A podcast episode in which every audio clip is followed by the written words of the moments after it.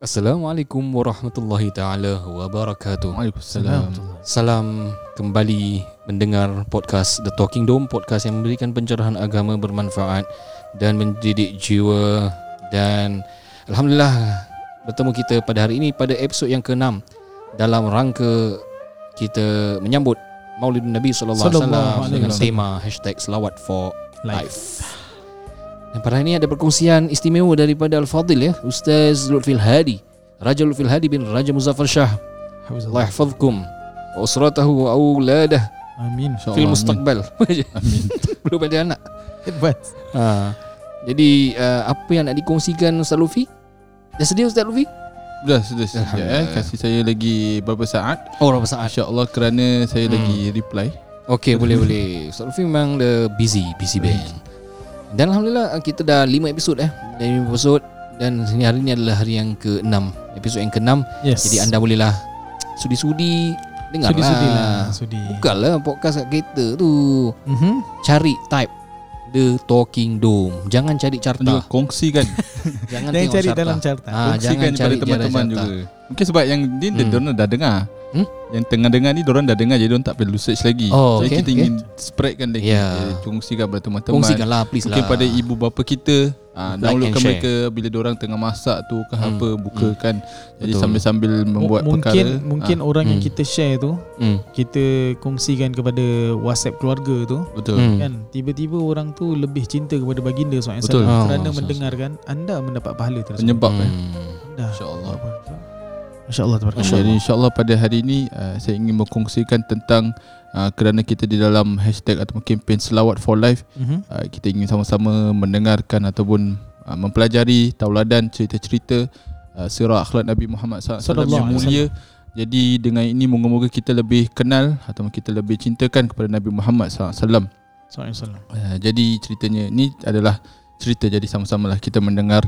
Saya akan bacakan insyaallah uh, pada satu hari tu Nabi Muhammad sallallahu alaihi wasallam ni seorang yang sangat terkenal Hmm. Uh, tentu sekali kita terkenal dengan sifatnya yang sangat memuliakan orang lain baik orang yang membencinya maupun orang yang menyayanginya Mhm. Uh, namun hal tersebut tidak menjadikan beliau berhenti untuk sentiasa melakukan kebaikan walaupun orang mencaci yang menghina. Kita seringkali mendengar uh, para orang kufar atau orang-orang Hmm. bukan bukan Islam uh, memakinya dan mengkurang apa tu kira rude lah dengan Hmm. Nabi Muhammad sallallahu alaihi wasallam. Rude, Jadi pada satu hari tu ada seseorang wanita Yahudi yang Hmm. bernama Hmm. Kenapa? yang bernama Sofia binti Huyai. Hmm. Ah, begitu benci kepada manusia yang sangat mulia ni iaitu Hmm. Rasulullah sallallahu alaihi wasallam. Ah, namun di sebalik rasa benci seorang Sofia itu timbullah rasa cinta Hmm. akibat hebatnya akhlak mulia Rasulullah sallallahu alaihi wasallam hingga meluluhkan hatinya yang membenci kepadanya sebelum ni. Ah, Rasa cinta Sofia terhadap Nabi sallallahu alaihi wasallam membawa Sofia pada hidayah Islam. Hmm. Se- Maksudnya Oh, sebelum Allah. ini adalah ada, ada seorang yang sangat benci Ah, maka dengan akhlak Nabi yang mulia insyaallah Hmm. kita akan mendengar sebentar lagi yang membuatkannya mendapat hidayah dan juga jatuh cinta kepada agama itu agama Islam. Hmm. Uh, mungkin sebelum itu kita berkongsikan uh, salah satu hadis juga yang disebutkan yang diriwayatkan oleh Imam At-Tirmizi hadis riwayat Imam Tirmizi ahbib habibaka haunan Hmm. ma'asa an yakuna baghidaka yauman Hmm. yauman ma wa abghid baghidaka baghidaka haunan ma asa an yakuna habibaka yauman ma Hmm. yang bermaksud cintailah kekasihmu sewajarnya Hmm. kerana satu hari nanti dia bisa menjadi orang yang kamu benci Hmm. dan bencilah musuhmu sewajarnya Hmm. kerana satu hari nanti ia bisa menjadi sosok yang paling kamu cintai. Maksudnya uh, berpada-wada lah pada orang yang kita sayang maksudnya Hmm. bukan Jangan lebih jangan sangat. lebih sangat lebih sangat sayang sa- nanti benci. betul ah Jangan Hmm. benci sangat. betul Ha, pasal kita tengok kalau kita tengok balik orang yang kita kahwin ni mungkin yang kita benci sangat ni. Ah sekali lama-lama kita sayang. Ada cerita gitu aduh ya. eh, betul jadi itulah yang terjadi pada Sofia ini Ah, Allah. dia mula-mula itu sangat benci sangat ingin membunuh Rasulullah SAW mungkin apa yang terjadi kerana di dalam perang Khaybar Hmm. ayahnya dan juga pakciknya dan Hmm. juga saudara Sofia ini terbunuh Hmm. apa pada waktu peperangan dengan orang Islam lah yang membuatnya membenci Nabi Muhammad Sallallahu sallallahu alaihi alaihi wasallam. Namun pada saat kemenangan perang Khaybar Sofia menjadi salah satu tawanan perang. Hmm. Ia masuk dalam bagian pendapatan seorang sahabat Ah, Rasulullah dan selepas itu Rasulullah sallallahu alaihi wasallam datang Hmm. dengan raut wajahnya yang penuh empati dan penuh simpatilah se- sebagai seorang sahabat Hmm. Rasulullah SAW duduk di sebelah Sofia memerintahkan Sofia tetap diam dan masih dalam keadaan marah.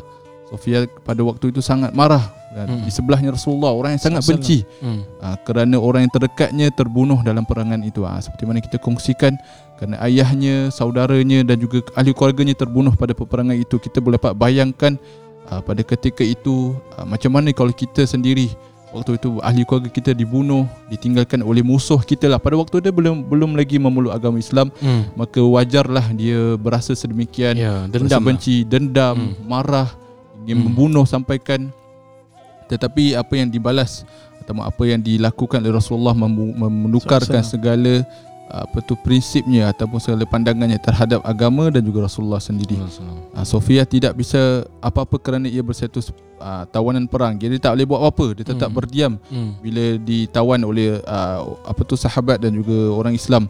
Ia mengira Rasulullah sallallahu alaihi wasallam akan memperlakukan dirinya seperti perlakuan tawanan perang pada umumnya. Maknanya dia fikir Rasulullah akan apa tu pukul Pukul. ataupun agak orang Islam ni akan membuat perkara yang tidak baik Hmm. terhadapnya. Hmm. Namun begitu ia terkejut kerana perlakuan Rasulullah berbeza atau berbeza dari apa yang selalu dipikirkan. Hmm. Berbeza ya ustaz ya. Ya. Kembali kepada Terus. Indonesia. Dia ada beda ya. Jadi Rasulullah? Jadi tapi Rasulullah justru meminta maaf kepada Sofia dengan apa yang telah terjadi kepada dirinya dan juga keluarganya uh, dan merasakan kesusahan yang dialami oleh Sofia itu sendiri Hmm. uh, dengan perkara yang mungkin kita nampak mudah atau perkara remeh Allah meminta maaf mungkin semua orang akan minta maaf tapi mungkin keikhlasan Hmm. yang ditunjukkan oleh Rasulullah dan juga raut wajahnya yang betul-betul ikhlas uh, kasihani keadaan Sofia lagi Hmm. seorang wanita Hmm. hmm. kita tahu mungkin uh, apa tu tulang belakangnya ataupun dia punya uh, banyak kebanyakan yang telah pergi lagu apa guraya tak tak kan eh? Lawat. Lalau Jadi- bainan al-habib. Oh, Ah. sedap-sedap. Jadi awal aku nak. Macam titik happy mood. Ha. Jadi, ah, jadi itulah maksudnya uh, kita nampak keikhlasan dengan akhlak Rasulullah SAW berdepan dengan orang yang membencinya Hmm. uh, dapat mengubah uh, persepsi seorang wanita itu lebih InsyaAllah. cinta dan terus InsyaAllah. bukan cinta maksudnya suka tapi cinta dengan akhlaknya Hmm. yang terus leadkan ataupun terus membawanya kepada Islam Allah, pada agama Allah. Islam Hmm. Uh, begitu maksud kita dari, dari kita Hmm. sebagai umatnya umat Nabi Muhammad SAW boleh pelajari daripada cerita ini adalah um, bila kita kita tidak tahu amalan apa atau akhlak perbuatan apa yang kita lakukan Betul. yang menyebabkan orang lain mungkin Hmm. tertarik dengan agama Islam. Betul. Kita Hmm. mungkin fikir oh uh, ni mungkin uh, stak- setakat lah ataupun remeh kita Hmm. memperremehkan amalan-amalan atau akhlak yang mulia yang kita rasa ini semua orang boleh buat. Hmm. Hmm. Buat baik semua orang mungkin buat tapi mungkin salah satu atau keadaan uh, memainkan peranan keadaan pada waktu yang baik ataupun Hmm. pada masa tempat yang mungkin terkena Allah ingin memberikan hidayah disebabkan uh, Hmm. akhlak ataupun amalan yang kita lakukan tunjulkan kepada um, tidak kira siapa. Mungkin orang yang beragama Islam sendiri saudara mara kita yang mungkin um, belum dekatkan dirinya daripada agama tapi dengan akhlak yang kita tunjulkan mungkin dia tertarik eh macam ni aku dah lama ni tak belajar agama. Contohnya aku dah lama tidak mendekatkan diri dengan uh, masjid atau solat, solat bila kita sebagai mungkin kita boleh katakan kita ni frequent go to the mosque lah, frequent Mm-mm. mosque jadi Goals. Ya.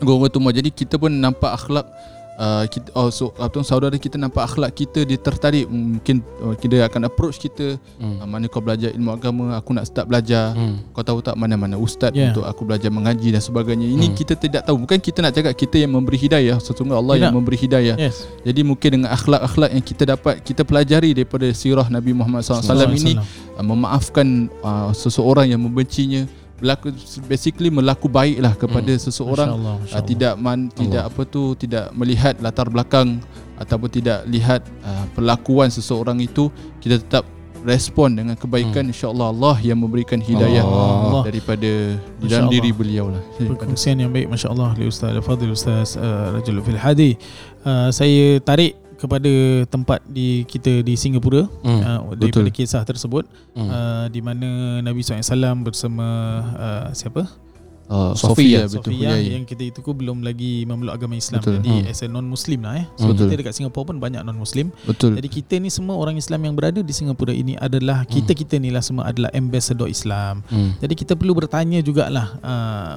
paling dekat yang patut influence dengan akhlak kita ataupun suka kepada akhlak kita adalah jiran-jiran Hmm. kita Hmm. dan jiran-jiran kita bukan semua orang Islam ada Hmm. non muslim dan sebagainya jadi bagaimana we how are we towards our neighbours Betul. Ha, so itu paling minimum kita cara kita berbuat baik adalah uh, sebagai orang Islam kepada orang yang bukan Islam Hmm. adalah dengan kita punya jiran-jiran Hmm. masya-Allah. Hmm. Dan juga soalan yang kedua lebih keras lagi adalah uh, apa ni masya-Allah uh, kalau orang tu tak cinta kepada agama Islam Hmm. mungkin kerana dia tengok kita. Ah because m- how do we portray Islam? Hmm. Adakah kita portray kerana orang people are learning Islam to uh, True. through their eyes. Hmm. Uh, they are they are not just listening, they are looking. Uh, so how are you how do you bring Islam? Hmm. How are you bringing Islam towards them? Uh, so tu Nabi SAW dah susah bawa so kita macam mana adakah kita dokong itu ataupun kita Hmm. hancurkan Hmm. image tersebut wallahu a'lam. Allah. Saya tadi dengar tadi Ustaz bila maksudnya kira kadang-kadang dengar ataupun perkongsian dari masyarakat kita ni duduk di dalam apa tu masyarakat yang tidak non muslim bolehkah kita buat baik sepatutkah kita buat baik dengan mereka bolehkah kita macam greet mereka Yes. good morning dan sebagainya uh, ataupun bolehkah kita berurusan dengan mereka kadang menjadi persoalan Hmm. antara orang Islam kita sendiri ha, ni contohnya lah Rasulullah SAW bermuamalah dengan seorang non muslim Mm. bermuamalah dengan non muslim yang membencinya yang betul-betul zahirnya Yes. nampak Hmm. kebencian uh, seorang bukan Islam tu kepada agama Islam dan juga Hmm. pada dirinya sendiri tapi kita boleh dapati bagaimana Rasulullah merespon ataupun bermuamalah dengan Yeah. seorang seperti itu apatah lagi kita uh, rata-rata saya rasa di Singapura hidup dalam keadaan yang aman uh, keadaan yang mungkin tidak banyak atau mungkin zahirnya tidak dapat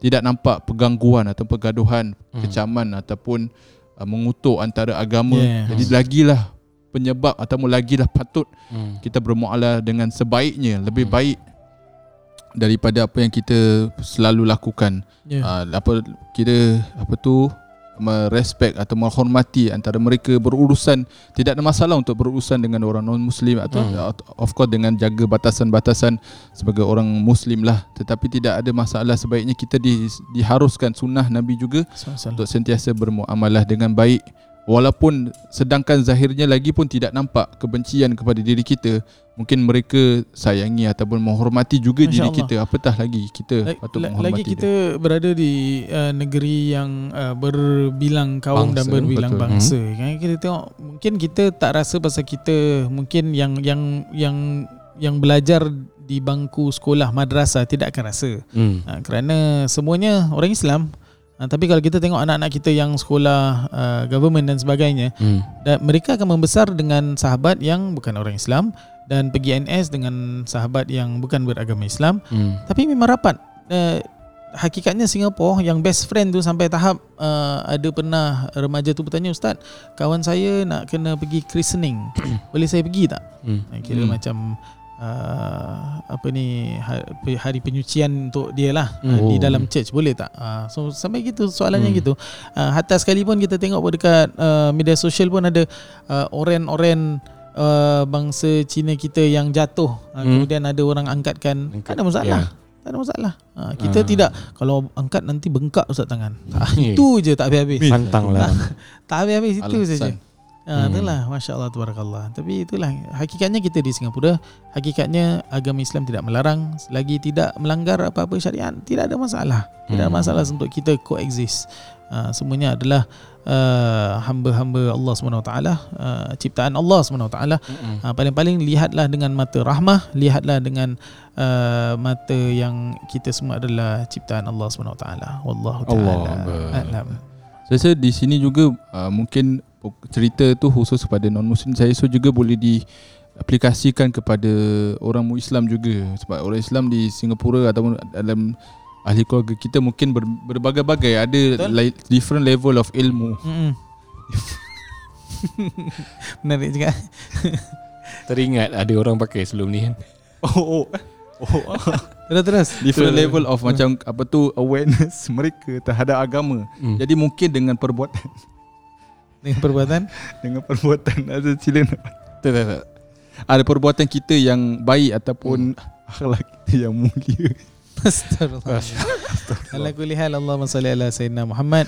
Jadi uh, kita berada di dalam bulan Maulid. Masya-Allah. Uh, paling-paling janganlah kita keluar Hmm. daripada bulan ini dengan tidak bertambah pun cinta Nabi SAW. Sallallahu alaihi Janganlah kita wasallam. keluar daripada bulan ini dengan Hmm. tidak mempunyai akhlak Nabi SAW Sallallahu kepada alaihi wasallam. Muslim dan kepada non-Muslim. Non-Muslim. Oh.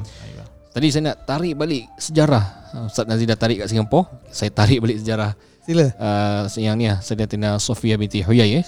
Ia salah seorang sahabiah isteri bagi Nabi SAW dan bagaimana uh, Ustaz Lufi dah ceritakan jodoh beliau dengan Nabi asalnya musuh tapi bila Nabi tak perlakukan apa-apa tidak menghukum mereka Dengan akhlak yang ya bahkan. Nabi masuk Minang ini ada orang mungkin kontes lah tengok ah Nabi Nabi gatal nauzubillah eh jadi ada Betul, orang ada. macam Betul orang- ya, Bernafsu. orang, orang kata ah, kenapa nak nak kahwin dengan ni kan bukan ini sebenarnya adalah satu orang kata tu sebab-sebab politik juga. Bagaimana Rasulullah SAW dia okey sama ada itu adalah uh, agenda utama ataupun itu adalah satu benefit yang dapat terkemudian kita lebih ambil uh, saya lebih cenderung untuk ini adalah satu pendekatan akhlak Nabi lah.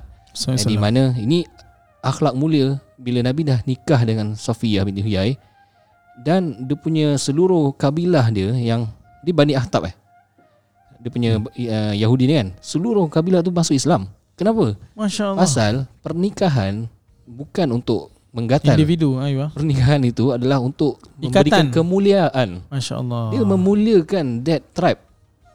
Jadi dia bukan dia bukan kita faham eh ni menggatalkan ini kalau once kalau Nabi kahwin dengan orang tu, orang tu rasa honored. Dia dah Masya termasuk Allah. dalam ummahatul mukminin dan dia Masya dijadikan Allah. syurga dan seluruh uh, Kaum that dia, tribe puak dia. yes, puak dia akan dipelihara, Masya diangkatkan Allah. martabat. Dia Itu yang menyebabkan the eh status. Dad, Nabi macam gini Nabi hormat kita dan Nabi Bila dia dah once dah You are part of my family So orang lain dah tak boleh kacau dia Betul. Dah tak boleh kacau Protected. isteri dia Hmm. Tak boleh kacau tribe dia The Masya whole Allah. family Tanpa paksa pun Diorang masuk Islam Dan diorang memang masuk Islam Secara sukarela Ya seluruh Masya tribe Allah. ni Seluruh keluarga Sofia. Wasallam. Uh, So part of uh, Ada pengamat uh, Tarikh ataupun pengamat sejarah Kata oh ni part of political punya approach lah Nabi. Mm, mm. nak sebarkan dakwah. Memang betul lah kalau kita nak lihat dari perspektif tu. Tapi perspektif Nabi lebih kepada ini adalah akhlak dan Nabi tunjukkan Islam ni rahmat bagi semua. Nak nak pelihara semua supaya keluarga ni jangan kacau. Ha, so bila Nabi kahwin dengan Safiyah seluruh keluarganya akan terpelihara tak ada orang boleh kacau dan dalam masa yang sama cermin cerminan yang baik lah mana image Islam tu baik eh Masya Allah Fikiran yang jauh eh. Masya jangan Allah. pula fikir nak kahwin dengan ni Muslim Alasan. Oh. Untuk nak selamatkan semua eh. Bukan bukan selamatkan. Nak, Kita tak ada kuasa. sama-sama. Muliakan, eh. Ha. Jadi Hmm. itulah jadi Okey, kita jadi mungkin Rasulullah tu Sama-sama. kita boleh aplikasikan kita sentiasa berfikir hmm. uh, baik baik sangka dengan orang yang bermusuh ataupun berlaku berkelakuan yang kurang baik Berlakuan. terhadap kita uh, macam kita dah kongsikan kita tidak tahu mana perbuatan kita yang membukakan pintu hatinya untuk dekat dengan agama Islam Hmm. mungkin konteks lagi senang mungkin dengan ahli keluarga kita sendiri mungkin Yes. ada antara adik-beradik kita uh, ataupun antara ibu bapa kita yang mungkin belum cenderung atau mendekat dengan agama dengan mengamalkan praktis agama Islam jadi mungkin dengan akhlak kita yang sentiasa yes. uh, apa tu mengajak mereka ataupun kita kita kalau mengajak mungkin orang akan avoid dan menjauhkan diri Uish. tapi dengan akhlak yes. yang baik dengan Kita respon pun- yang tetap baik Kita pun pernah dapat soalan yang ni Hmm. time Hmm. kita buat uh, The Talking Dome dengan. Wildan live eh. hmm. Uh, Oh, yang masalah? macam mana saya nak Ibu nasihat bapa, ibu eh. bapa saya. Ya, banyak. Ah, Oh yang sila tu eh Yeah. Sila Ah, so macam more to uh, akhlak lah. Ah, Hmm. dakwah dengan akhlak. Itu saja. Uh, dakwah dengan akhlak. Ah, Hmm. tak payah kadang-kadang tak payah ajak pun orang tengok oh dia ni suka solat dengan dia solat dia dengar cakap, dia Betul. bangun siang, dia bantu itu bantu ini. Eh, Disiplin, oh eh. ini disiplin, ini hasil orang solat. Oh Hmm. aku sukalah solat. Ah Betul. begitu lah. Ini tidak marah je. tak adalah. Ah, bawa Itu je lah, itu je cerita dia. Ha, saya nak kongsi sikit uh, Ah, boleh. tentang uh, kita kan ada kita dalam festival pula apa ni uh, hashtag selawat for life. Yes Minggu lepas tak ada orang tanya saya tentang selawat apa yang Hmm? saya suka. Semalam lah Semalam, semalam. sorry. semalam, semalam, sorry. Oh, Minggu semalam. lepas pula, semalam. Ha. Jadi saya nak nak kongsi sikit dua selawat. Satu selawat Tobibiyah dan juga selawat Tafrijiyah. Uh, Ashan uh, nak walk dia al-walk. Al-Wakil Okay. Uh, jadi selawat uh, Tobibiyah ni oh shock betul lah. Tobibiyah, dengar- eh? Tobibiyah. Nah, jarang dengar. eh? Cuba Jadi bunyinya sebegini. اللهم صل وسلم على سيدي وحبيبي وطبيبي قلبي وجسدي وروحي سيدي رسول الله محمد ابن عبد الله. الصادق الأمين وعلى آله وصحبه أجمعين الله الله Allah Itu Allah Itu Masya selawat. Allah Tobibiyah satu Yang lagi Hmm, satu hmm. Selawat Tafrijiyah Ini saya baca dengan anak-anak Selepas solat selalu hmm. uh, Kita minat lah uh, Jadi selawatnya berbunyi, Berbunyi. Sebegini Hmm.